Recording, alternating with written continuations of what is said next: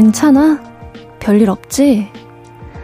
하루 사이에 안부를 묻고 답하는 일이 많아졌습니다.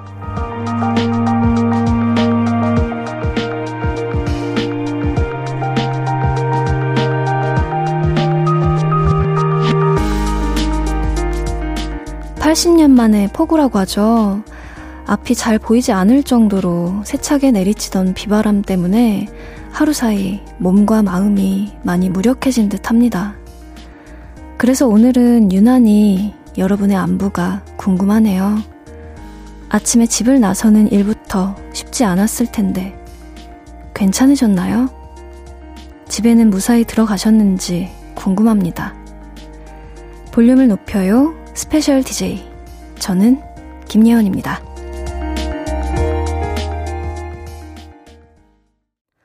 8월 9일 화요일 볼륨을 높여요. 첫 곡은 최유리의 Want Give Up으로 시작했고요. 저는 이번 주 볼륨을 높여요 진행을 맡은 스페셜 DJ 배우 김예원입니다. 화요일 저녁 어떻게 보내고 계세요, 여러분? 여러분 지금 계신 곳은 비가 좀 내리고 있나요? 어떤지 모르겠어요. 여의도는 지금 괜찮은 상황이거든요. 거의 안 나요. 거의 안 와요. 네. 오고 있어요? 아, 지금도 계속 비가 오고 있구나. 계속 비가 오고 안 오고가 계속 왔다 갔다 하는 상황인 것 같아요. 네. 저는 이제 우리 볼륨만 신경 쓰고 라디오만 신경 쓰느라 매니저가 데려다 주는 대로 왔다 갔다 하느라고 밖의 상황을 어제도 사실 그랬거든요. 어제도 볼륨만 생각하고 있다가 앞뒤 상황을 전혀 생각 못하고 밖에 비 피해가 그렇게 많이 일어났을 줄 상상도 못하고 있었습니다. 아, 정말 걱정이 돼요. 다들 괜찮으신지. 어제부터 많은 비가 내려서 비 피해를 입으신 분들이 정말 많더라고요. 다음 주까지 계속 비 소식이 있던데 더 이상의 비 피해는 없었으면 하는 바람입니다. 백형엽님이 진짜 다들 어떠세요? 예디는 괜찮죠? 하셨는데 네, 저는 다행히도 여의도에서 저희 집까지 왔다 갔다 하는 길이 좀 지대도 높은 편이고 네, 그 왔다 갔다 하는 길조차도 좀 높은 편이고 해서 비 피해와는 상관이 없는 길로 좀 다니게 됐습니다. 안전하게. 그래도 여러분을 만나는 동안에는 안전할 것 같아요. 양은정님이 아유 예디 만날 준비 끝. 빗속을 뚫고 왔어요. 아구 삭신이야 하셨어요. 빗속을 뚫고 집에 도착하셨나봐요. 보이는 라디오로 이제 만나려고 빨리 오신 것 같은데 반갑습니다. 네, 보이는 라디오로 함께 하고 있고요. 9857님, 그러게요. 비가 너무 많이 와서 무력하네요. 고생한 하루 예디 목소리 들으며 위로 받을게요 하셨어요. 정말 비 때문에 좀 더 출근길도 힘들고 퇴근길도 힘들고 조금 지치는 부분이 있으실 텐데 이제는 좀 쉬면서 함께 합시다. 김영민님, 운전하고 지금 왔는데요. 무서웠어요 하셨어요. 계속 이렇게 무서운 비가 내리고 있군요. 너무 고생하셨습니다. 김은경님, 비 오는 고약한 날씨에 오느라고 고생했어요 하셨네요. 네, 뭐 날씨는 이러했지만 저는 그래도 비교적 편안하게 와서 너무 다행입니다. 허지연님이 꽃띠 예디 안녕하세요.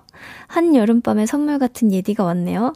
어제는 퇴근이 늦어서 오늘은 제 시간에 예디 환영하러 왔어요. 예디 출근길 괜찮으셨나요? 하셨네요. 다들 저의 출근길을 걱정해주고 계시네요. 네, 저는 괜찮습니다, 여러분. 걱정하지 마세요. 한여름밤의 선물 같은, 네. 오늘도 선물이 도착했어요. 오늘도 잘 재밌게 함께 해보도록 합시다. 김소영님이 어제에 이어서 오늘도 언니 목소리로 오프닝 멘트 듣는데 왜 이렇게 눈물이 핑 도는지 모르겠어요. 언니 목소리가 진짜 그리웠나 봐요. 유유유 하셨어요. 소영아, 울지 마. 정말 울지 마. 우리에게는 아직 6일이라는 시간이 남아있어. 알았죠? 우리 남은 시간 동안에 아주 알차게 보내보도록 합시다.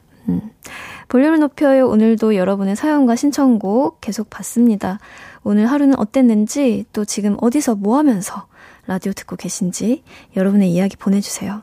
문자 샵8910 단문 50원, 장문 100원이고요. 인터넷 콩, 마이케이는 무료입니다. 자, 그럼 광고 듣고 와서 여러분의 사연 또 소개해 볼게요. Hello, stranger. How was your day? 어떤 하루를 보냈나요? 그때의 모든 게 나는 참 궁금해요. 좋은 노래 들려줄게. 어떤 얘기 나눠볼까? 이리 와 앉아요. 볼륨을 높여봐요. 적은 하루의 끝 그냥 편하게 볼륨업 89.1MHz KBS 쿨 FM 볼륨을 높여요. 스페셜 DJ 김예원과 함께하고 계십니다. 사연과 신청곡 보내실 곳은요. 문자번호 샵8910 단문 50원, 장문 100원이고요. 인터넷 콩, 마이케이는 무료로 참여하실 수 있습니다.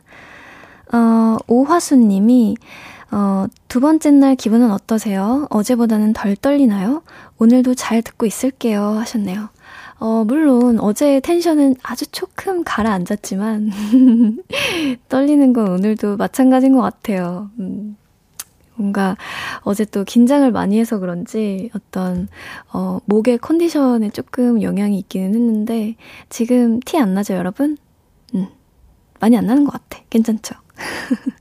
괜찮은 것도 스스로 들으니까 또 기분이 조금씩 업이 되고 있습니다. 9605님이 언니의 설레는 밤을 통해 언니와 박지정님의 팬이 됐어요. 근데 지난주에는 재정님 목소리 듣고 이번주에는 언니 목소리 듣고 너무 좋네요. 꿀보이스 남매 사랑해요 하셨어요. 너무 감사합니다. 아니, 안 그래도 저번주에 이제 재정씨가 스페셜 DJ를 일주일간 또 하고 갔다고 해서 너무 그냥 그 말로만 듣고도 반갑기도 했고 예원 누나 보고 싶다고 그렇게 말을 또 전해주고 갔다 그래서 재정아 듣고 있니 혹시? 나도 너무 보고 싶다. 우리 그럴 걸 그랬어요. 서로 게스트 할 걸 그랬어요. 네, 그 생각이 좀 뒤늦게 들더라고요. 어쨌든 뭐 따로 또 연락을 해보도록 하겠습니다. 6446님이 예디가 설밤 진행하셨을 때는 대학생이었는데 지금은 어느덧 직장인이 되었네요. 하하하. 몇 년 만에 라디오 다시 듣게 되네요. 예디 만나려고 복싱 호다닥 하고 왔어요. 아직 신입사원이라 조금 힘든데 유유유 예디가 응원해주면 잘 버텨볼 수 있을 것 같아요. 예디 사랑해요 하셨네요. 아 진짜 대학생이었는데 어느덧 직장인.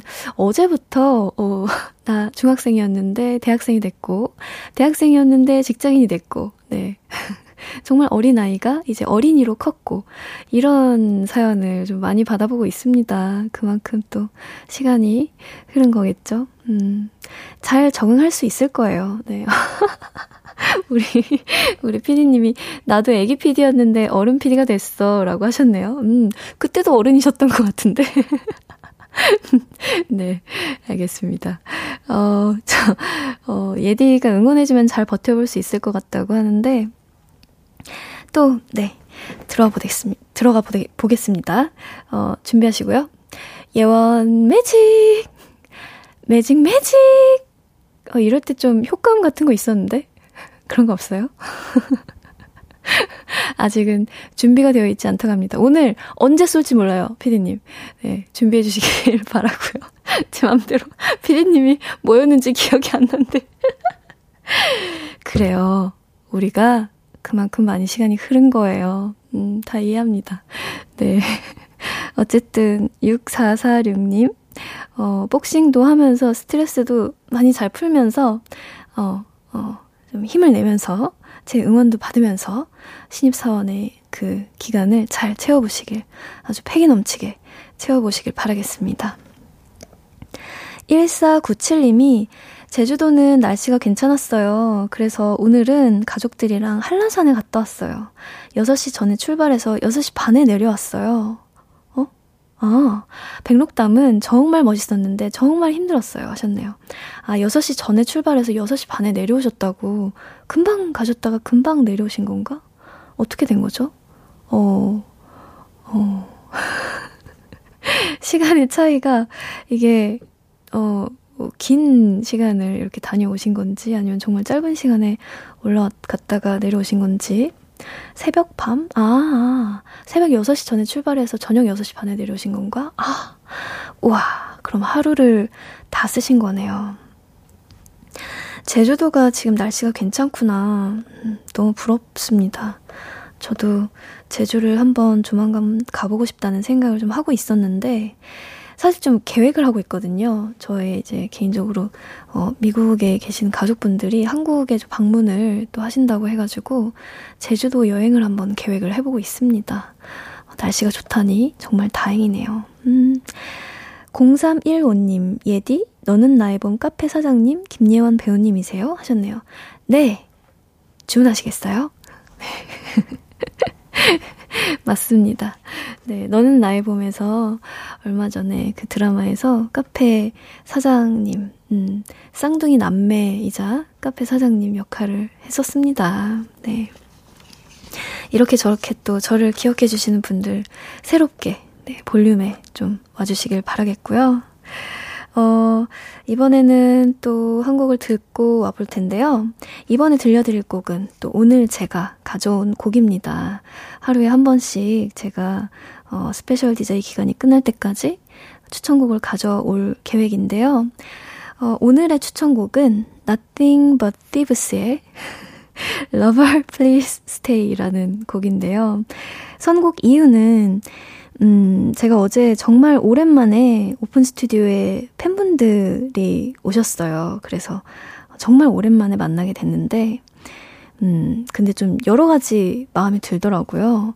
몇 년 새 좀 달라진 모습들도 있고 하다 보니까 제가 내가 이 사람들에게 늘 좀 힘이 되고 좀 큰 위로가 되는 그런 존재이고 싶다. 그리고 또 오래 함께 할 수 있었으면 좋겠다. 라는 생각을 좀 조금은 간절하게 했던 것 같아요. 그런 생각이 들더라고요. 몸도 맘도 지치는 일 없이 모두가 다 건강하고 행복했으면 좋겠는 마음으로 준비한 곡입니다. 듣고 올게요. Nothing But Thieves의 Lover, Please Stay.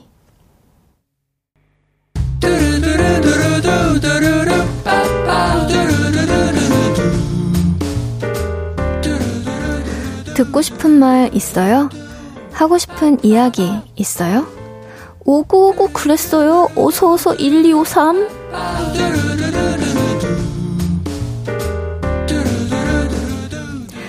슬피 우세님, 택배 배송 완료가 떠서 문 앞을 나가보니 택배가 없는 거예요.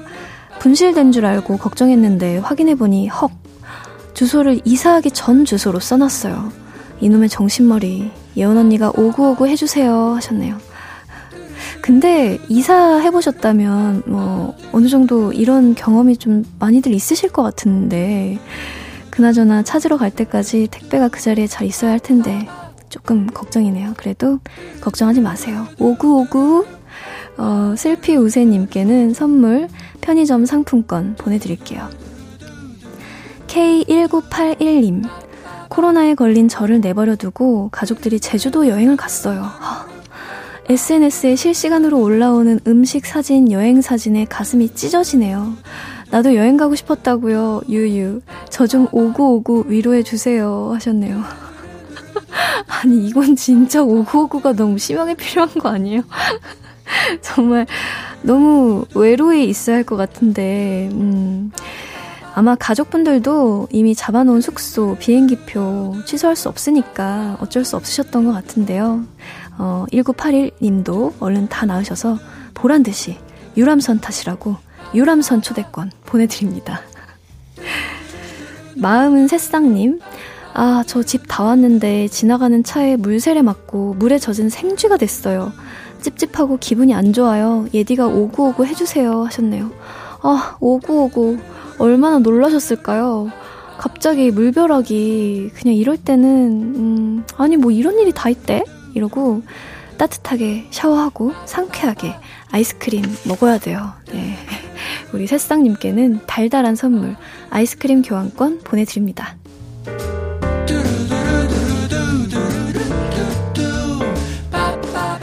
듣고 싶은 이야기가 있으면 언제든 1253 599-1253 소개된 분들에게는 선물 드립니다. 볼륨을 높여요. 홈페이지 선곡표 방문해주세요. 네. 이번에 들을 노래는요. 유연석의 너에게 듣고 오겠습니다.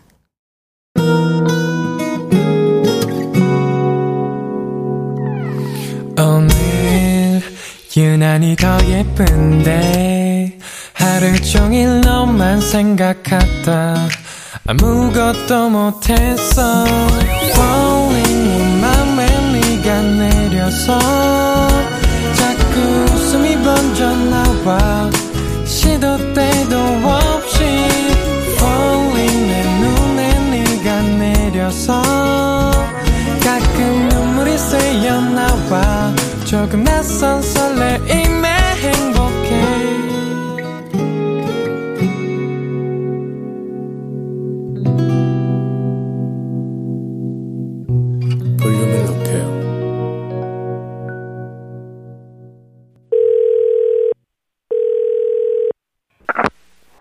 나야, 예원이.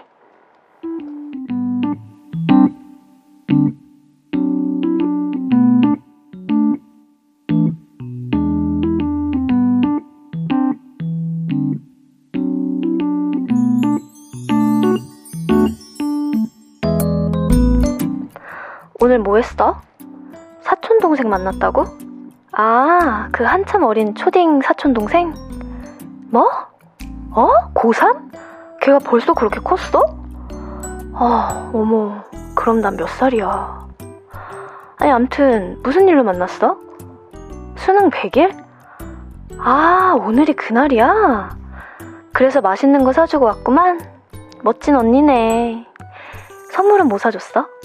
떡볶이 시켜 먹을 수 있는 모바일 쿠폰 10장? 오, 플렉스 했네. 근데 시대가 바뀌긴 바뀌었다. 수능 100일 선물로 모바일 쿠폰이라니. 아, 100일 얼마나 떨릴까? 진짜? 잠도 잘 안 온대? 어떡해, 오구오구. 하긴 그럴 때야. 근데 듣다 보니까 옛날 생각난다. 그래, 우리도 막 D- 몇 숫자 줄어드는 거 보면서 막 발 동동 굴렀잖아. 너는 그때만큼 떨리던 순간 있었어? 어? 면접 볼 때? 맞아, 더 떨리지. 어? 프로포즈 받을 때? 너 프로포즈 받았어? 헉, 진짜? 아, 완전 좋겠다. 와, 축하해. 어, 날짜는? 아직? 잡히면 꼭 알려줘. 꼭? 알았어. 아, 부럽네.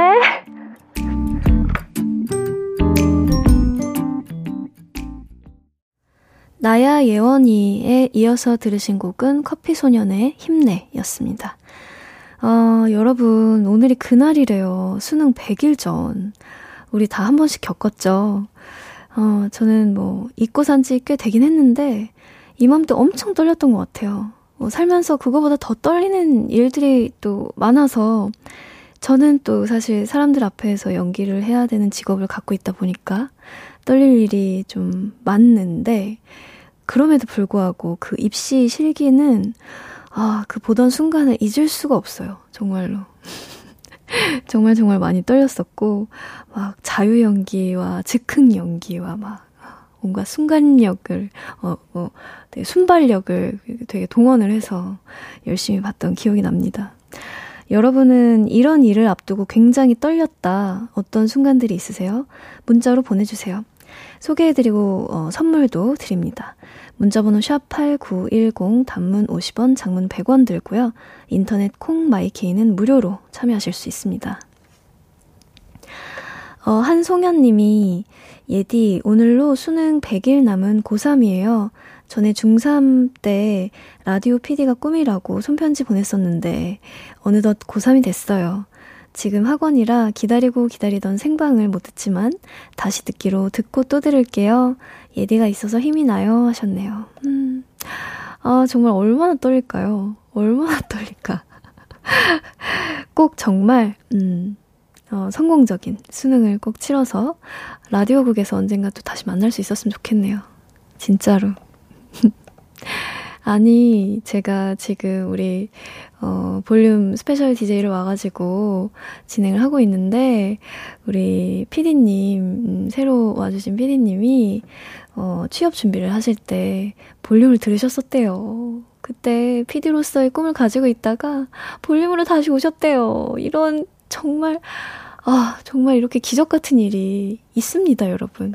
그러니까 우리 송현님도 힘내시길 바랄게요. 꿈은 이루어진다. K1265님이 와, 수능 본지 언 10년 전 오래전이네요. 하하 하셨어요. 저는 그보다도 더 됐죠. 네. 근데 오래전이라도 잘 안 잊혀지는 것 같아요. 네.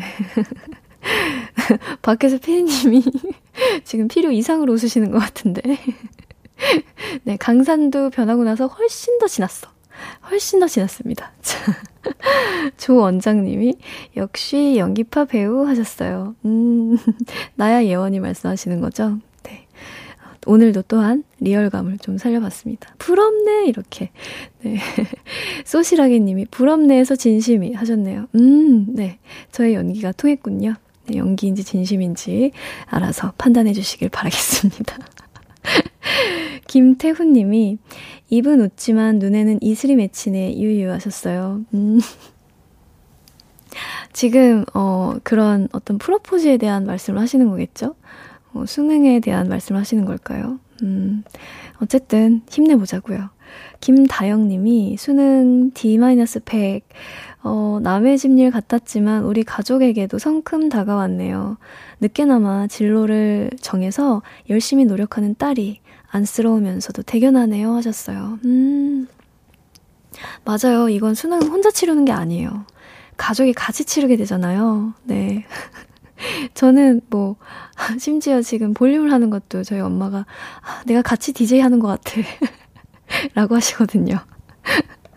정말 비슷한 마음을 가지고 옆에서 두근두근 하면서 계속 응원하게 되실 텐데, 이럴 때일수록 다영님도 힘을 더 바짝 내셔야 합니다. 따님 옆에 든든하게 잘 있어주세요. 3599님이 고3 수험생 아들 100일 남았네요. 제 맘이 떨리네요. 아들은 더 떨리겠죠? 고3 아들 예원 매직으로 응원해주세요 하셨네요. 네, 자 하나 둘 셋. 준비되셨어요? 오. 오케이, 좋아. 자 하나 둘 셋. 예원 매직. 아이 짧아. 좀 더 긴 거 없어요? 긴 거? 그럼 한 번 더 가도 돼요? 자, 우리 3599님의 아드님 수능 화이팅 하시길 바라겠습니다. 예원 매직. 내가 이럴 줄 알았어. 역시 실망시키지 않으시는군요. 피디님, 언젠간 복수할 거야. 내가 볼륨할 때부터 항상 복수하겠다 했는데 기회가 없네요, 여러분. 부스 안에 갇혀있네요, 저는. 김지영님이 프로포즈 언젠가 예디도 나도 받을 수 있을 거예요. 화이팅 예원 매직 하셨네요. 그래, 나를 위해서 그리고 우리 지영님을 위해서 또 한번 외쳐보겠습니다. 예원 매직. 네, 뭐 깔끔하게 이렇게 가도록 하죠 뭐. 좋아요, 나름 좋아요. 네, 강아지 소리보다는 나은 것 같아요. 서정훈님이 수능도 수능인데 저는 군대 입대일 다가올 때가 너무 떨렸어요. 잠이 안 왔다니까요 하셨네요. 그렇죠. 아무래도 남자분들은 항상 군대 입대를 할 때 좀 많은 생각들을 하게 된다고 하더라고요. 수능도 어렵고 군대도 어렵고 그렇죠. 다음 곡을 또 듣고 와봐야 될 것 같은데요. 뉴진스의 하이프보이, 뉴진스의 하이프보이 듣고 올게요. 뉴진스의 하이프보이 듣고 왔습니다. 이춘희 님이 예원 매직 오랜만이네요. 하하하하 하셨어요. 그러게요.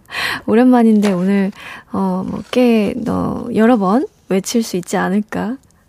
그런 생각이 듭니다. 소시라게님이 뭔가 더 신비로웠는데 하셨어요. 이것은 아마도 뭔가 효과음의 차이에서 비롯된 부분이 아닐까. 아니면 제가 굉장히 신비로운 목소리를 한번 더 해보겠습니다.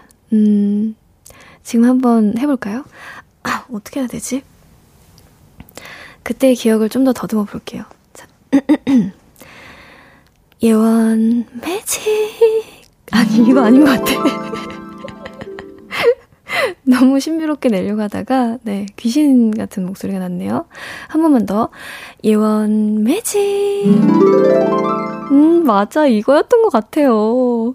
드디어 찾으셨네요, 효과음을. 네, 사실 이게 뭐라고 제가 이제 외치는 예원 매직에 우리 볼륨 가족들이 너무너무 힘을 받아 하면서 좋은 일들이 많이 생기셨다고 말씀들을 해주셨습니다. 사실 그것 때문이 아니었을 텐데. 1574님이 꽃띠, 유유, 저 이번 주에 인턴 결과 나올 것 같은데 결과 발표를 앞두고 너무 긴장이 됩니다. 혹시 예원 매직 한번 요청드려도 될까요? 예전부터 느꼈지만 꽃띠가 타율 진짜 최고라서 하셨네요. 근데 진짜 이거 뭐 타율 있는 거예요? 있긴 있는 걸까요? 그래도 열심히 한번 외쳐보도록 하겠습니다. 오늘 거의 뭐 예원 매직 데이인데? 자, 에코까지 넣어주시는 거예요? 자, 그러면 1574님 예원 매직. 아, 이거 좀 과한 것 같은데요. 하지만 기운은 굉장히 강하게 전달됐을 거라 믿어 의심치 않습니다. 결과 발표를 앞두고 있으니까 이런 상황에서 저의 예언 매직을 들었으니까 꼭 성공적인 결과가 나오지 않을까 생각이 돼요. 자꾸 하니까 우리 엔지니어님이 귀찮아하신다고. 네, 여러분 정말 꼭 필요할 때만 요청 주세요. 아셨죠? 양은정님이 27년 전 운전면허 필기 시험 보러 갔을 때요. 어찌나 긴장을 했던지 커피 든 손이 덜덜덜 거리더라고요. 필기는 합격했는데 아직 면허증이 없어요. 하셨어요. 아, 필기 시험을 보러 가셨는데 긴장을 하셨다는 거죠? 그렇게 긴장을 했음에도 불구하고 합격을 하셨으니까 실기도 아마 떨려도 시도를 해본다면 금방 합격하실 수 있지 않을까 생각을 합니다. 꼭 그랬으면 좋겠네요. 오로라님이 예디가 제 이름을 불러주는 순간 너무 떨릴 것 같아요 하셨네요. 오로라님 본명이실까요? 닉네임이실 수도 있을 것 같은데 혹시나 오로라님이 아니시라면 다시 한번 본명을 보내주시길 바라겠습니다. 오로라님 언제나 힘내시고요. 힘세시고요 라고 할 뻔했네요. 힘내시고요. 언제나 행복하시길 바라겠습니다. 윤은숙님이 그래 이거죠 하셨어요. 네, 오늘 예원 매직이 정말 필요한 순간에는 정말 온 힘을 모아서 외쳐드리도록 하겠습니다. 자, 계속 사연 보내주시고요. 샵8910 단문 50원 장문 100원이고요. 무료인 콩과 마이케이로 보내주신 사연들 만나보도록 하겠습니다. 광고 듣고 다시 올게요.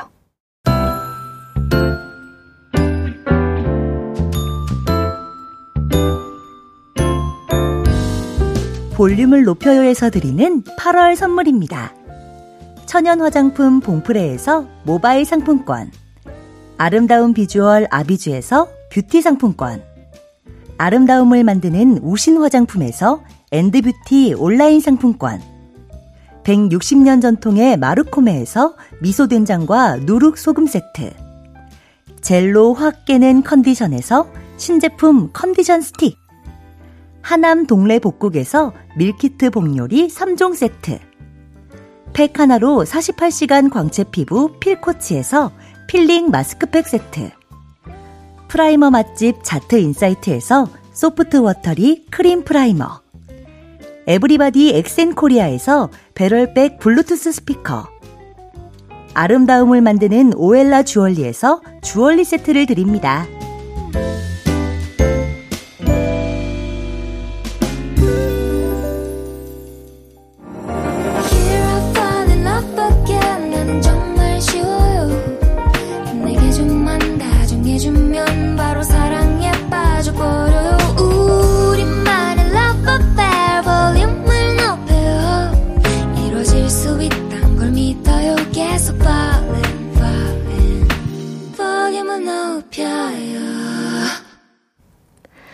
89.1MHz KBS 쿨 FM 김예원의 볼륨을 높여요. 저는 스페셜 DJ 김예원입니다. 여러분이 보내주신 사연 좀 더 만나볼게요. 4622님이 예디 오늘도 왔습니다. 저는 군대에서 듣고 있어요. 오늘도 힘든 하루였지만 누나 목소리를 들으니 기운이 납니다. 너무 아쉽게도 1시간밖에 못 듣지만 유유 열심히 기운 받고 가지 말입니다 하셨네요. 네, 또 이렇게 군인의 말투로서 네. 저도 이렇게 힘을 드릴 수 있다는 생각을 하면 너무너무 기분이 좋은 것 같아요. 제가 이제 일주일 일요일까지 계속 하고 있으니까요. 계속 목소리 들으면서 기운을 내주셨으면 좋겠습니다. 김성현 님이 예원 매직으로 시간도 천천히 흐르게 해줄 수 있나요? 벌써 9시가 코앞이네요. 유유 하셨어요. 그러게 말이에요. 저도 참 빠르다는 생각을 합니다. 저도 멈추고 싶지만 한번 왼쳐나 볼까? 예원 매직 시간아 멈춰라. 네, 우리 성현님 저의 또 오랜 팬분이신데 아까 노래도 잘 들어주셨길 바라고요. 얼마 안 남았지만 또 즐겁게 또 함께 해보도록 하겠습니다. 알았죠? 잠시 후에 3, 4부는 볼륨 초대석 부드럽고 나른한 매력이 있는 배우 성준씨와 함께합니다. 환영 많이 해주시고요. 네, 이따가 3, 4부에는 보라는 안 하지만 생방입니다. 그러니까 여러분 어디 가지 마시고 계속 함께 해주시길 바랄게요. 노래는 김종환의 용기 듣고 올게요.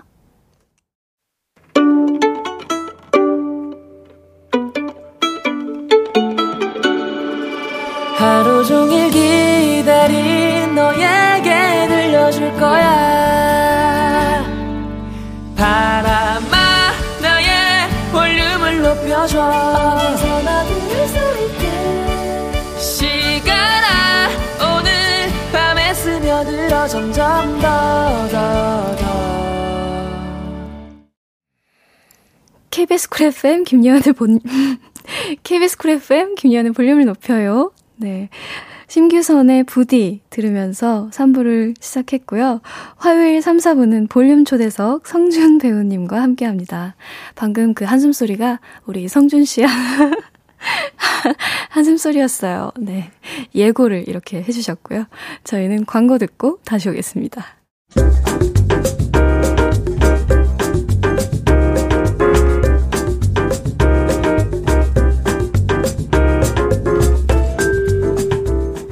큰 키에 나직한 목소리, 커다란 눈망울, 매력적인 눈빛.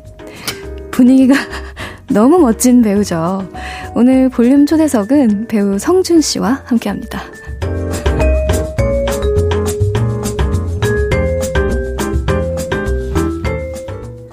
자, 이분이 오셨습니다. 네. 먼저 한숨소리로 땅이 꺼진 한숨소리로 이렇게 인증을 해주셨는데 저희 생방인 거 다 티났죠 여러분? 자, 안녕하세요 성준씨 어서오세요. 네, 안녕하세요. 먼저 죄송합니다. 제가 마이크가 나오고 있는 건지 모르고 제가 한숨을 모르고 쉬어버렸네요. 죄송합니다. 네. 너무 재밌어요. 너무 잘하셨어요. 네. 오늘 계속 이렇게 나올 때마다 네. 쉬어주셔도 될 것 같아요. 한숨으로요? 네. 네, 알겠습니다. 알겠어요. 일단은 우리 볼륨 가족들한테 인사해 주시죠. 안녕하세요. 볼륨을 높여요 시청자 여러분. 네, 청취자 여러분. 네. 네. 저는 연기하고 있는 성준이라고 합니다. 네. 아, 반갑습니다. 라디오 출연 굉장히 오랜만이죠? 네, 그렇죠. 네. 부스 들어오시자마자 멘붕이 왔다고. 아, 네. 네. 깜짝 놀랐습니다. 네. 언제가 마지막이셨어요? 그 예전에 네. 영화 개기맨션 홍보차 네네네. 그 다른 프로에 나갔었던 게. 아. 네. 그게 그러면 한 1년 정도 된 건가요? 1년까지는 안 되고요. 네. 아, 1년이 넘었네. 1년 넘었습니다. 그래요? 네네네. 되게 오랜만에, 네. 라디오를 방문을 해주셨네요. 그러네요. 네. 제가 이제 스페셜 DJ를 한다고 얘기를 하다가, 보이는 라디오만 아니면 나도 나가고 싶당. 이러길래 제가 얼른 냉큼 캐치를 해가지고 네. 너 지금 방금 얘기했다? 분명히 나오고 싶다고 했다? 이렇게 제가 잡아왔습니다, 여러분. 아니 네. 이게 보이는 라디오만 아니면 제가 사고 칠 일이 없다고 생각을 했는데 바로 시작하자마자 한숨으로 제가 사고를 이렇게 칠 줄은. 아니에요. 네. 아, 너무너무 재밌네요. 네. 역시 제가 이제 요새 드라마를 성진 씨와 같이 하고 있어요. 작품을 하고 있어서 저는 이런 모습을 좀 종종 봐왔는데 여러분들도 오늘 토크하면서 좀 성진 씨의 재밌는 모습들을 많이 캐치하시길 바라겠습니다. 알겠습니다. 네. K3989님이 배우 성진 씨요? 반가워요. 두 분 친해요? 하셨어요. 네. 저희 작품 같이 하고 있고요. 네. 인사 한번 해주시죠. 네. 안녕하세요. 아, 예, 네. K3989님. 두 분 친합니다. 네. 네, 안녕하세요. 네, 친하게 지내고 있습니다. 김성준님, 동명이인이에요. 김성준님, 안녕하세요. 저도 성준입니다. 하셨어요. 네. 네. 안녕하세요. 네, 제가 볼 때는, 아마도 저희 팬분이 아닐까 싶어요. 성준이라는 친구가 있는데, 제 팬분 중에. 네. 네. 네, 그렇습니다. 축하드립니다. 예. 네. 자, 조영원님. 읽어주시죠, 직접. 3, 4부, 안 보라? 안 보라. 그러니까, 보이는 라디오가 아니다. 네. 네네네. 안 보라네요.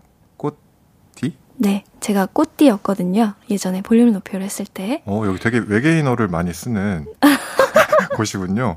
갑자기. 성준 씨의 비주얼 좀 묘사해주세요. 네. 라고 하셨는데. 네. 저는 사실 보이는 라디오가 아니라고 해서 뭐 이렇게 네. 꾸미지도 않고 네. 그냥 조금 편안하게 왔습니다. 네, 편안하게 오셨고요. 회색 티에 네, 시계를 차셨고요. 까만 겉옷을 입으셨고요. 안경을 네. 쓰셨고요. 네. 바지는 무슨 색이라고 해야 되죠? 바지 쥐색이죠? 쥐색. 네. 쥐색 바지를 입고 네. 운동화 비슷한 신발을 신고 오셨고요. 지금 헤드폰을 끼고 계십니다. 그렇습니다. 네, 굉장히 자세하게 묘사를 한번 해봤고요. 7399님. 성준님, 볼륨 들으면서 출근하셨나요? DJ 김예원 어떠신가요? 잘하던가요? 하하 하셨어요. 저는 사실 예전에도 운전하면서 네. 종종 들었습니다. 예원 누님의 네. 볼륨을 높여요를. 볼륨을 높여요를요? 네. 심야를 들으셨나요? 저녁을 들으셨나요? 제가 그 시간대를 기억을 잘 못하겠네요. 네. 전에, 아마 밤이었던 것 같은데. 네, 전에 저한테 얘기를 했을 때 심야를 네. 들었던 것 같다고. 이게 심야랑 뭐 저녁반이 또 따로 있나요? 그럼요. 그렇군요. 네. 여기에서는 8시부터 10시고요. 네. 심야는 12시부터 2시까지입니다. 그럼 아마 12시에서 2시였던 것 같습니다. 그렇군요. 설밤을 들으셨다고 합니다. 어떠세요? 잘 하고 있나요, 저? 제가 그걸 모르죠. 예? 잘 하고 계신가요? 듣는 입장에서. 프로시잖아요. 예, 아유. 저는 감히 평가할 그게 없고요. 아이고. 네. 네. 근데 목소리가 워낙 좋으셔서 항상 좀 편안한 마음으로 들었던 것 같습니다. 그래요. 너무 네. 감사합니다. 2176님이 예디한테 혼났나요? 웬 한숨? 크크크크 하셨어요. 설명을 좀 해주실까요? 왜? 제가 조금 긴장했고요. 죄송합니다. 이렇게 프로답지 못한 모습으로 찾아뵙게 돼서. 네. 네. 한숨을 쉴 그런 건 아니었고요. 진짜 마이크가 이렇게 열려있을 줄 몰랐네요. 네. 뭐 열려있을 줄 모르고 그냥 이제 들어가는구나 했는데 이게 들어가고야 말았습니다. 네. 죄송합니다. 아니에요. 김성현 님이 한숨 좌 우리 1시간 동안 재밌게 떠들어봐요. 하하 하셨네요. 하하. 네. 네. 9047 님이 성준님 드라마로 만날 때마다 역할들이 다 멋지셨는데 라디오에서 목소리만으로도 너무 멋져요. DJ 하셔도 되겠어요? 하셨습니다. 감사합니다. 네. 아니, 제가 안 그래도 DJ를 해보는 게 어떠냐 그런 얘기를 했었어요. 네. 왜냐면 성준 씨가 어렸을 때부터 DJ를 라디오를 좀 들으셨대요. 신해철 선배님의 라디오도 네. 좀 들으셨었고. 그렇죠. 네. 어떻게 기회가 오신다면 하실 생각이 있으신가요? 그렇지 않아도 아까 매니저 형한테 물어봤는데 네. 여간 힘든 일이 아니라고. 네. 그렇게까지 대단히 좋지 않을 수도 있다고. 네. 그러니까 제 성격을 딱 아니까 그렇게 말씀해 주신 거죠. 네. 그래서 네. 네. 한번 만약에 저한테 들어올 리도 없겠지만 들어온다면 심사숙고 해보겠습니다. 네, 그렇군요. 아니 근데 목소리가 네. 라디오에 정말 잘 어울리는 그런 목소리인 것 같아요. 네. 원래 여러분 오늘 좀 제가 미리 말씀드릴 게 있는데요. 성준 씨가 정말 칭찬을 싫어해요. 그래서 무슨 말을 할 수가 없어요. 칭찬하면 부스를 뛰쳐나갈지도 모릅니다. 아닙니다. 네. 네네. 네. 그렇습니다. 그쵸? 네. 제가 여기 온다고 레드카펫 깔겠다고 했었거든요. 그랬더니 저한테 미쳤나 봐라고. 미쳤나 봐라고 정확히 그렇게 말씀하셨었습니다. 성준 씨의 근황을 궁금해 하시는 분들이 많아요. 요즘 어떻게 지내고 계신지 근황을 좀 말씀해 주시죠. 근황은 이제 뭐 요즘에 아시다시피 같이 촬영을 하고 있죠. 네. 네, 촬영하고. 이렇게 운동하고 뭐 네. 사실 대단히 큰 이슈는 없고요. 네. 네, 그냥 열심히 살고 있습니다. 네. 그렇군요. 운동은 어떤 걸 하시나요? 운동은 네. 그 헬스랑 네. 네. 그 뭐 골프 이런 거 조금 하고 있습니다. 네. 과연 조금이신지. 조금이요. 네, 아주 조금이요. 조금. 제가 아는 것과는 좀 많이 다른 것 같기도 하고요. 아, 네. 많이 작품을 하면서 또 소통을 하면서 지내고 있는데 저희 작품이 사실 오픈을 하려면 좀 멀어서요. 이걸 말씀드릴 수 있는 정보가 많이는 없어서 간단히만 좀 말씀을 드릴 수 있을 것 같아요. 어떤 드라마인지 간단히 스포일러 좀 피해서 말씀해 주실 수 있을까요? 아, 스포일러 없이요? 네. 제목은 어떻게 되죠? 제목도 스포일러가 될 수가 있지 않나요? 아닙니다. 네. 사랑이라 말해요라는 드라마고요. 네. 일단 제가 어릴 때부터 친했던 김영광 형이랑 네. 김영광 배우님이랑 네. 이성경 씨랑 네. 우리 예원 누나랑 네. 네. 그 외에도 많은 좋은 배우분들이 나오는 네. 조금 휴먼 멜로 드라마라고 해야 될까요? 네. 약간 뭐 복수 뭐 이렇게 있는 네네. 그런 아주 재밌는 그렇죠. 네. 재밌는 그런 드라마입니다. 네, 그런 드라마인데요. 방영이 내년에 예정이 되어 있어서 나오면 네, 그때 꼭 많은 분들이 봐주셨으면 좋겠습니다. 그렇습니다. 네. 이번에는 우리 성준 씨의 곡을 좀 들어보려고 해요. 아니, 여기 컴퓨터, 그러니까 모니터에 네. 이 얘기 마무리되면 무단횡단을 들을까? 민망하면 1절만 들어도, 한 소절도 듣기 싫은데, 그러니까 뭐, 정말 원하신다면, 뭐, 네. 진짜 조금만 들어볼까요? 정말 조금 듣고 싶구나. 네, 정말 조금 듣고 싶은데. 네. 네. 알겠습니다. 너무 어릴 때 했던 거라 좀 부끄럽네요. 네. 아, 이 곡이 어느 드라마에서 했던 곡이었죠? 제가 20대 초반에 네. 닥치고 꽃미남 밴드라는 네. 밴드 드라마. 네네네. 네, 그쵸. 네. 그럴 때 했던. 네, 거기에서 보컬 역할이셨나요? 그렇죠. 보컬이었습니다. 네, 그 네. 보컬 역할이었던 성준 씨의 무단횡단을 짧게 들어보도록 하겠습니다. 정말 짧게. 이 정도면 뭐 거의 완곡을 들은 1절만 트신다고 하셨잖아요. 아니 근데 뭐 그렇게 창피하진 않았습니다. 생각보다 네. 감사합니다. 네, 생각보다 괜찮다고 해서 네, 네. 제가 피디님한테 괜찮대요 이러고 좀 더 듣죠 했어요. 띵땅똥띵님이 크크크크 아 최소 1절까지는 들려줘요 했는데 더 오버해서 들려드렸고요. 7160님이 와, 저 초딩 때 닭꽃밴 진짜 열심히 봤었는데 크크크크 오글거리지만 재밌었어요 하셨네요. 그거 15세 관람가였는데 그거 보셨으면 안 됩니다 그거. 네, 아주 나쁜 어린이였던 걸로. 15세 관람가였던 걸 어떻게 이렇게 정확하게 기억하고 있지? 그렇군요. 자, 이춘희 님이 DJ 하시려면 모두 견디셔야 합니다. 칭찬도 노래도 다 견디셔야 해요. 당당하게 즐기셔야 합니다. 하셨어요. 네, 알겠습니다. 그래서 DJ를 한번 심사숙고하는 걸로. 네네네.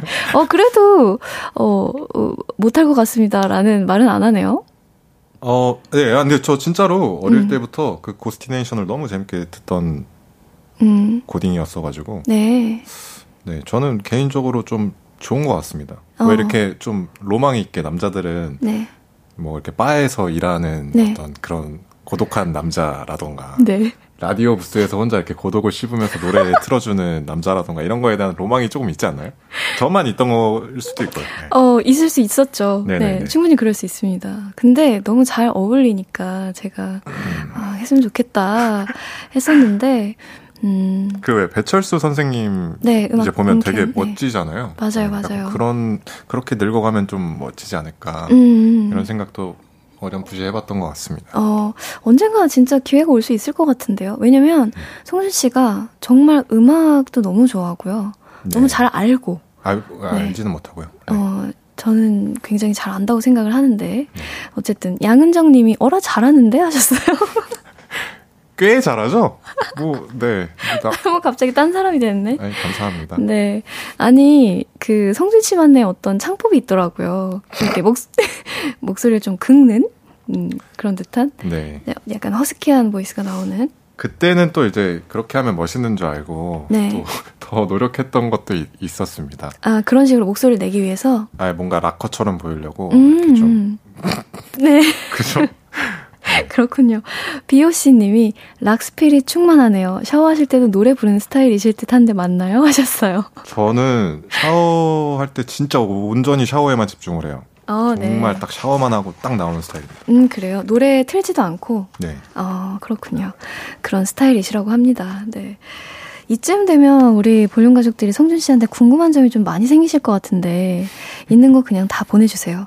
이따 성준 씨가 고민 상담도 해주신다고 하니까요. 네. 작지만 또 중요한 그런 고민들 보내주셔도 좋습니다. 문자번호 샵8910 짧은 문자 50원 긴 문자 100원이고요. 인터넷 콩과 마이케이는 무료입니다. KBS 쿨 FM 볼륨을 높여요. 배우로서 그리고 인간으로서 점점 더 깊어지고 있는 배우 성준 씨와 함께하고 있고요. 혹시 이거 기억나세요? 성준 씨가 신인 때 인터뷰 질문으로 꿈이 뭐냐고 물으니까 해탈이라고 대답하신 거 기억하시나요? 네. 그러셨어요? 아, 네, 맞아요. 왜 그러셨어요?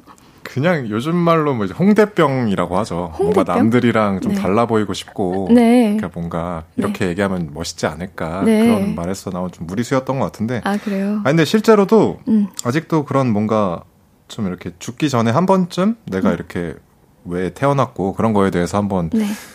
좀 이렇게 알고 갔으면 좋겠다 이런 거에서 항상 그런 생각을 가끔씩 하긴 해요. 하긴 해요. 뭐 해탈까지 제가 뭐 네. 저처럼 속세에 찌들어 있는 사람이 할 수 있는 그런 건 아닌 것 같고 네, 그냥 멋있어 보이고 싶었던 네, 아, 어린 날의 인터뷰였다. 네. 그렇군요. 그러면은 뭐 언제쯤 해탈은 뭐 죽기 전에 한 번쯤 그냥 네. 해탈이라는 게 이게 다 이렇게 좀 네. 놓은 상태잖아요. 네네 그렇죠. 열반의 경지라고 하는데 네. 아 근데 뭐 그런 거는 저는 저처럼 고기 먹고 뭐 술도 마시고 이런 사람은 아마도 안 될 거라고 생각합니다. 네. 근데 이미 포기했고 그냥 아, 그래요. 내가 인간으로서 잘 살자 약간 그 정도 그 정도로 만족하려고 합니다. 그렇군요. 성준 씨가 또 잘생긴 사람 옆에 잘생긴 사람이라고 친구분들도 다 멋지잖아요. 김우빈 씨, 네네. 이수혁 씨, 김영광 씨, 홍종현 씨 이렇게 친하신가요? 친하죠. 네. 근데 사실 나이가 먹으면서 네. 조금씩 다들 서로의 생활이 바빠지다 보니까 옛날처럼 연락을 자주 하진 않는데 그래도 오랜만에 보면 이렇게 뭔가 되게 동네 친구들 만난 느낌이고 네. 이렇게 뭔가 향수가 있더라고요. 그러니까 막 자주 연락하고 이러진 않지만 네. 그래도 항상 마음적으로는 이렇게 가까이 있는 네. 형 친구들이라고 생각합니다. 다들 모델 때부터 친분이 이어오신. 네, 그렇죠. 굉장히 어릴 때부터 알았으니까. 20살이 되기 이전부터인가요? 몇 명은 알았던 사람도 있고 네. 몇 명은 조금 20살 넘어서 친해진 경우도 있는데 거의 네. 뭐 그래도 다 모델 출신이다 보니까 다 알았죠 누가 누군지. 네. 모델 데뷔도 꽤 이르셨던 걸로 알고 있어서 네. 지금 또 김영광 씨는 저희와 같이 또 작업을 하고 있고요. 맞아요. 네. 그렇습니다. 제가 영광이 형 때문에 사실은 배우 일을 처음 시작할 수 있게 됐거든요. 그래요? 네. 그 화이트 크리스마스가 네. 영광이 형을 캐스팅하려고 하다가 네. 제 자료가 우연히 들어가서 정말 우연히 시작하게 저는 된 거라. 그렇죠? 그렇군요. 네. 영광 씨가 굉장히 성준 씨의 어떤 인생의 어떤 길잡이가 돼준 네, 그렇죠. 그런 분이셨네요. 네. 네, 그렇습니다. 처음 한 사실인데, 성준 씨가 또 다양한 장르, 또 새로운 역할, 도전을 하고 계신데 지금까지 맡았던 역할 중에 가장 애착이 가는 역할은 있으세요? 애착 가는 거요? 네. 지금 하고 있는 거 애착 가고 있어요. 사랑이라 말해요. 네. 네, 드라마. 이 이야기는 좀 더 이어서 광고 듣고 하도록 하겠습니다. 다녀올게요.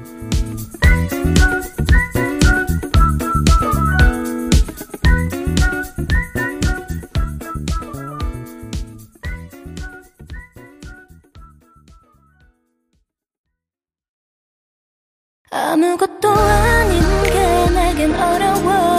누가 내게 말해주면 좋겠어. 울고 싶을 땐 울어버리고 웃고 싶지 않으면 웃지 말라고.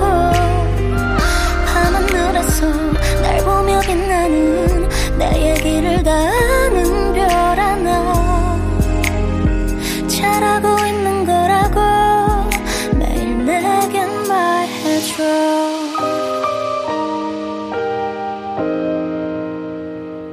볼륨을 높여요. KBS 쿨 FM 볼륨을 높여요. 저는 스페셜 DJ를 맡은 김예원이고요. 배우 성준 씨와 얘기를 나누고 있어요. 아까 얘기를 하다가 말았는데 지금 드라마에 좀 애정이 간다고 네. 말씀을 하셨었잖아요. 그렇죠. 네. 지금 드라마 말고는 또 어떤 작품이 있을지 궁금해요. 저는 개인적으로 네.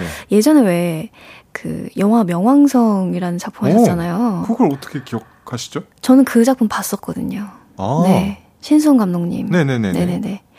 그 화이트 크리스마스 이후인가요, 그게? 훨씬 이후죠. 훨씬 이후예요. 그때 굉장히 네. 인상 깊었어요. 아. 네. 되게 눈빛이 살아있는 배우구나. 굉장히 연기를 또. 잘하시는구나. 아니에요. 네, 그렇게 생각을 했었는데 네, 그런 것도 제가 했었네요. 네, 아 기억에서 좀 멀어진 그런 작품이군요. 아니 좀 제가 지난 일에 대해서 네. 빨리 잊으려는 게 있어요. 진짜로 이거는 제가 좀 노력해서라도 빨리 잊어먹으려고 하거든요. 네, 앞에 것만 생각하려고. 그런가? 네. 그냥 모르겠어요. 몸이 그렇게 좀 반응하려고 하는 것 같아요. 아니 제가 그거를 왜 기억하고 있냐면 너무 좋았었어요. 영화 자체도 너무 좋았었고. 감사합니다. 네. 그리고 성준 씨가 맡았던 그 천재 고등학생 역할. 네. 네. 천재 고등학생 역할의 그 눈빛과 어떤 연기의 그런 뭔가 경력이 그렇게 많지 않은 것 같은데, 와, 되게 타고난 연기를. 제발 그런 거 좀 하지 마세요. 제발 하지 마세요. 좀 있으면 부스 뛰쳐나갑니다, 이제. 네, 그런 느낌을 굉장히 받았었습니다. 진짜 네. 알아봐 주셔서 감사합니다. 네네네. 열심히 했었습니다. 네, 그쵸. 네. 그랬던 기억이 있고요. 윤형호 님이 전 악녀가 기억나네요 하셨어요. 네. 칸을 가셨었죠? 이 네. 작품으로 뭐 저 때문에 간 건 아니고요. 그래도 네. 작품이 좋아서 갔는데 제가 네. 운 좋게 따라갔던 거죠. 꼽사리를 이렇게 껴가지고. 뭐. 저도 네. 전에 얘기를 했다가 똑같이 이렇게 얘기를 하더라고요. 네. 저도 작품을 봤지만 정말 그때도 너무나 캐릭터 소화를 훌륭하게 잘 해주셨었던 아닙니다. 거라고 생각이 듭니다. 좋게 봐주셔서 감사합니다. 네. 조영원님이 저는 국가에서라고 하셨어요. 아, 네. 네. 네. 네. 전 기억이 안 나요. 아, 그래요? 네. 이제 이전 작품에 대해서는 말을 안 해야 될 것 같은 그런 생각이 들고요. 네. 자, 이번에는 성준 씨한테 볼륨 가족들의 고민 상담 의뢰를 좀 드려봤는데, 방성준의 1일 고민 상담소를 열어보려고 해요. 평소에 좀 고민 상담을 잘 해주시는 편인가요? 근데 제가 고민 상담을 하면 네. 보통의 사람들은 조금 네. 자기 감정에 공감해 주길 원하잖아요. 네. 그러니까 너 그렇게 힘들었니? 뭐 약간 그렇게 해주길 원하는 사람들도 많은데 저는 그냥 좀 약간 남성향이라고 할까요? 그냥 좀 뭐가 잘못돼서 너가 그렇게 느끼는 거야? 라고 저는 좀 그렇게 얘기하는 스타일이거든요. 정확히 얘기를 해주는 그런 스타일이시군요. 그쵸. 그래서 저는 그 이유에 대해서 분석해주는. 네. 사실 좋은 그렇게 고민 상담가는 아니지만, 뭐 저도 제 스타일이 있는 거니까. 네. 네. 성준 씨의 스타일대로 한번. 알겠습니다. 한번 해보겠습니다. 네. 한번 해보도록 하겠습니다. 제 MBTI는 INTP입니다. 우리 작가님이 모니터에 띄워주셨는데 INTP라고 하십니다. 그렇습니다. 저는 사실 MBTI에 대해서 좀 많이 잘 모르고 관심이 그렇게 있지는 않은 편이어서 네. 그 INTP? 네. INTP는 뭐 어떤 성향인지 짧게 설명해 주실 수 있나요? 좋지 않은 성격인 것 같아요. 뭐 좋다 안 좋다로 굳이 따지자면 안 네. 좋다. 아 그래요? 네, 안 좋다의 성격에. I는 내향형이라는 건 알고 있는데. 네, 그렇죠. N은 뭐예요? N이 뭐죠? N이 뭐였지? 뭐 직관적인 뭐 그런 거. T, INT, T는요? 뭐 그런 게 있죠. 사고형. 아, 뭐 계획형, 즉흥형 이런 것도 있지 않아요? 뭐 그럴걸요? 네. 그게 P인가요? 제가 잘은 몰라서 어쨌든 네. 조금은 내향적이지만 뭐 정확하고 뭐 그런 걸 좋아하시는? 정확한 걸 좋아하나? 근데 뭔가 그런 거 있잖아요. 왜 나무를 본다 뭐 숲을 본다 이거에서 저는 네. 숲을 보려고 하는 편이죠.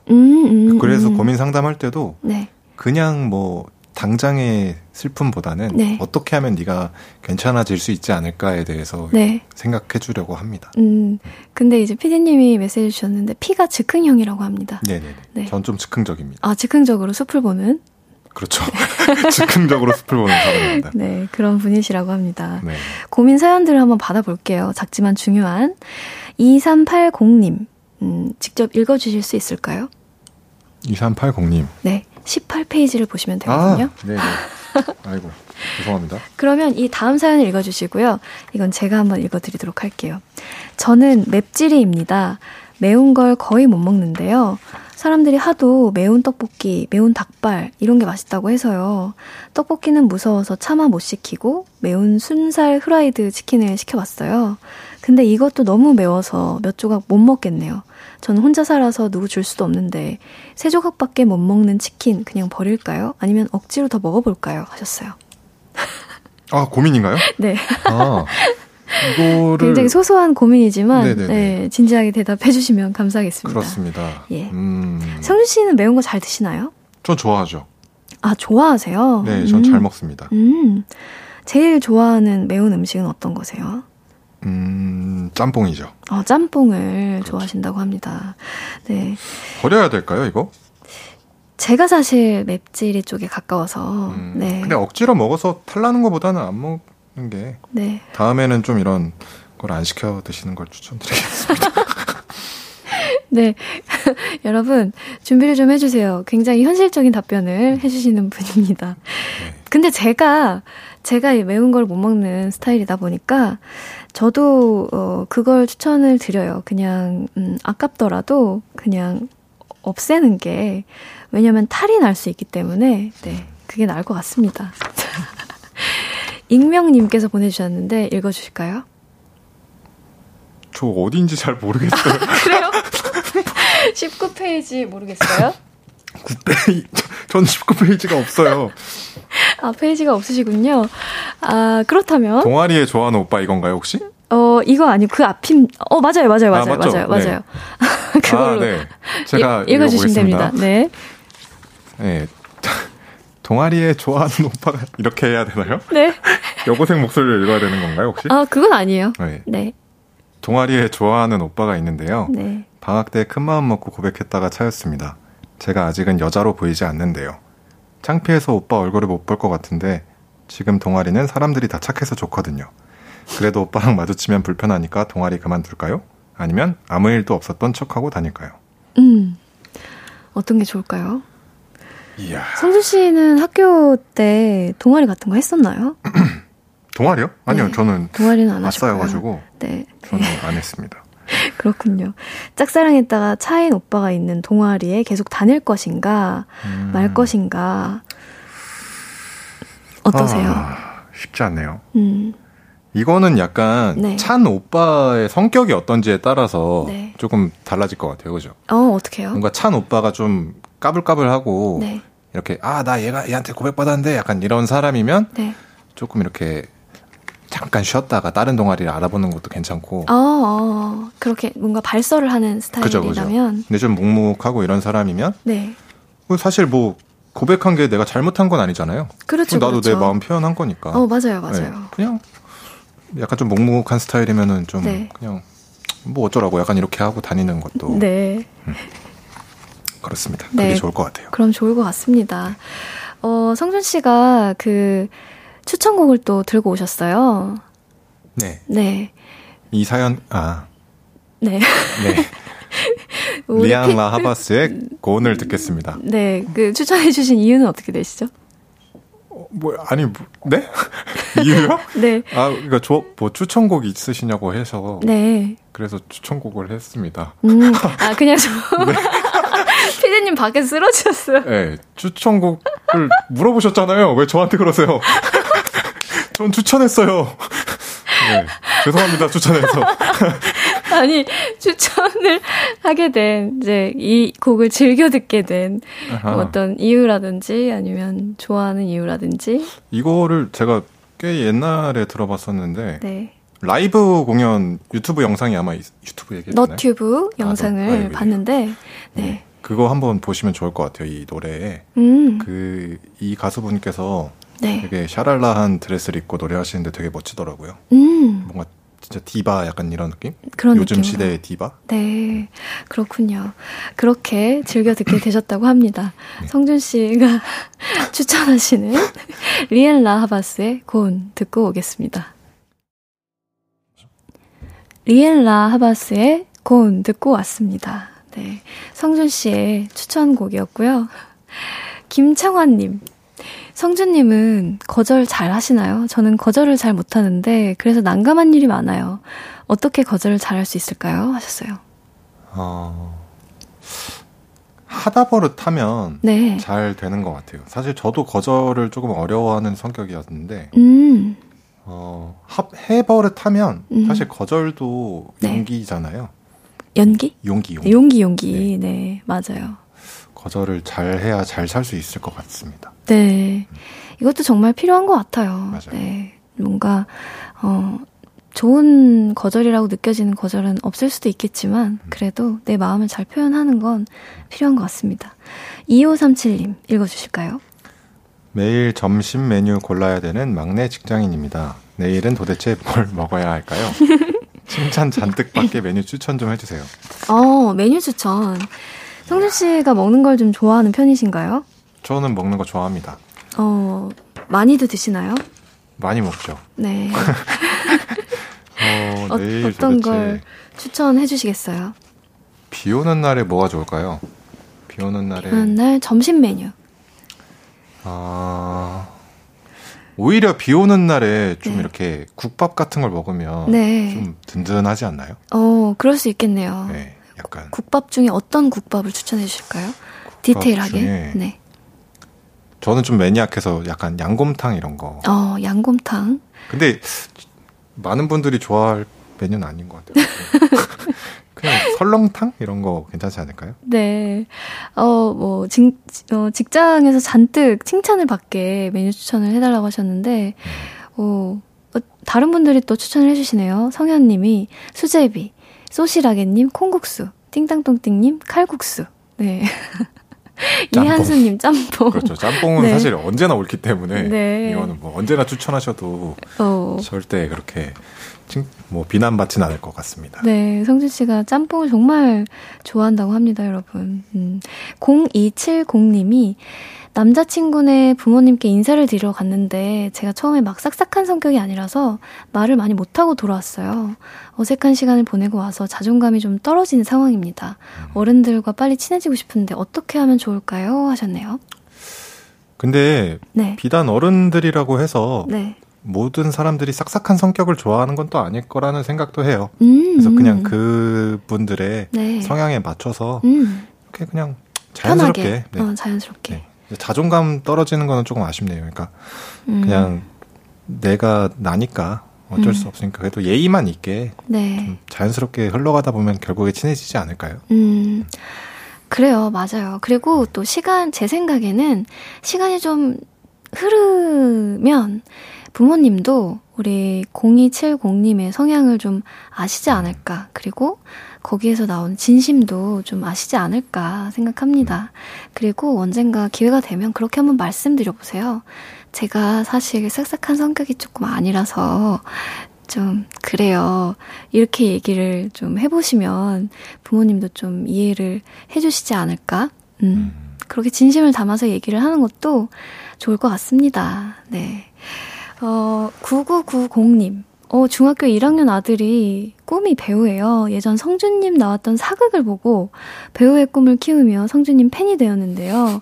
성준님처럼 멋진 배우가 되는 게 꿈이랍니다. 응원 부탁해요 하셨어요. 중학교 1학년 아드님 화이팅! 네. 잘 될 겁니다. 네, 잘 될 겁니다. 네, 화이팅 해주셨고요. 아까 제가 원고 중에 좀 아쉬운 부분이 있었는데 성준 씨 목소리가 참 좋거든요. 좋은 목소리로 모닝콜을 해주셔도 좋을 것 같다는 생각이 들어서 우리 볼륨 가족들한테 선물 하나 남기고 간다 생각하고 모닝콜 한번 해주시면 어떨까 싶어요. 모닝콜이요? 예. 아니요. 저는 모닝콜은 확실히 네. 이제 그 왜 우리가 모든 사람들이 네. 모닝콜이라고 생각하는 그 노래가 나와야 잠이 깬다고 생각해요. 그게 아닌 다른 소리가 나오면 내가 아직 더 자도 되는 거 아닌가라는 생각을 하기 때문에 네. 그 소리가 좀 기분 나쁜 소리가 나와야지. 아 그냥 뭐 잘 자요? 그럼 잘 자요라도 지금 이제 잠 조금 있으면 드실 테니까 네. 안녕히 주무세요. 안녕히 주무세요 말고 잘 자요 세 글자로 부탁드릴게요. 네. 네. 잘 자요. 네. 잘 된 것 같아요. 이 정도면. 네.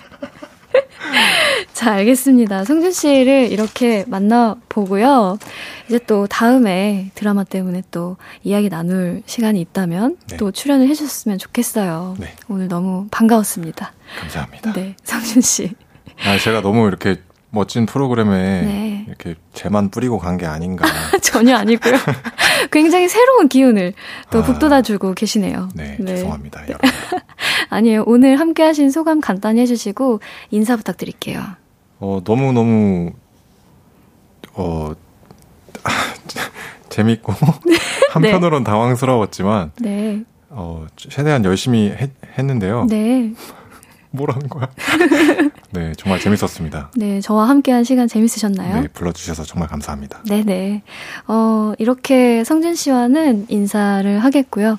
그러면 저희는 광고 듣고 다시 오도록 하겠습니다. 성준 씨, 안녕히 가세요. 네, 안녕히 계세요. 네, 바이바이.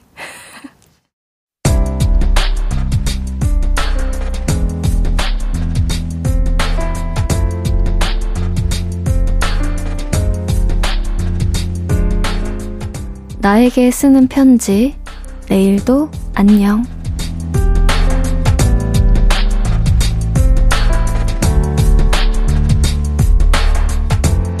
셀프로 머리 자르다가 완전 실패했어. 휴가라서 시간도 많겠다. 앞머리 정도는 쉽게 자를 수 있을 것 같아서 시도했는데 역시 머리는 전문가에게 맡겨야 한다는 걸 다시 한번 깨달아버렸네. 거울 볼 때마다 머리밖에 안 보이고 삐뚤빼뚤한 앞머리 볼 때마다 기분이 너무 우울해. 내일은 미용실 가서 어떻게든 수습을 해봐야지. 흑손 인증했으니 다시는 가위 들지 않기야.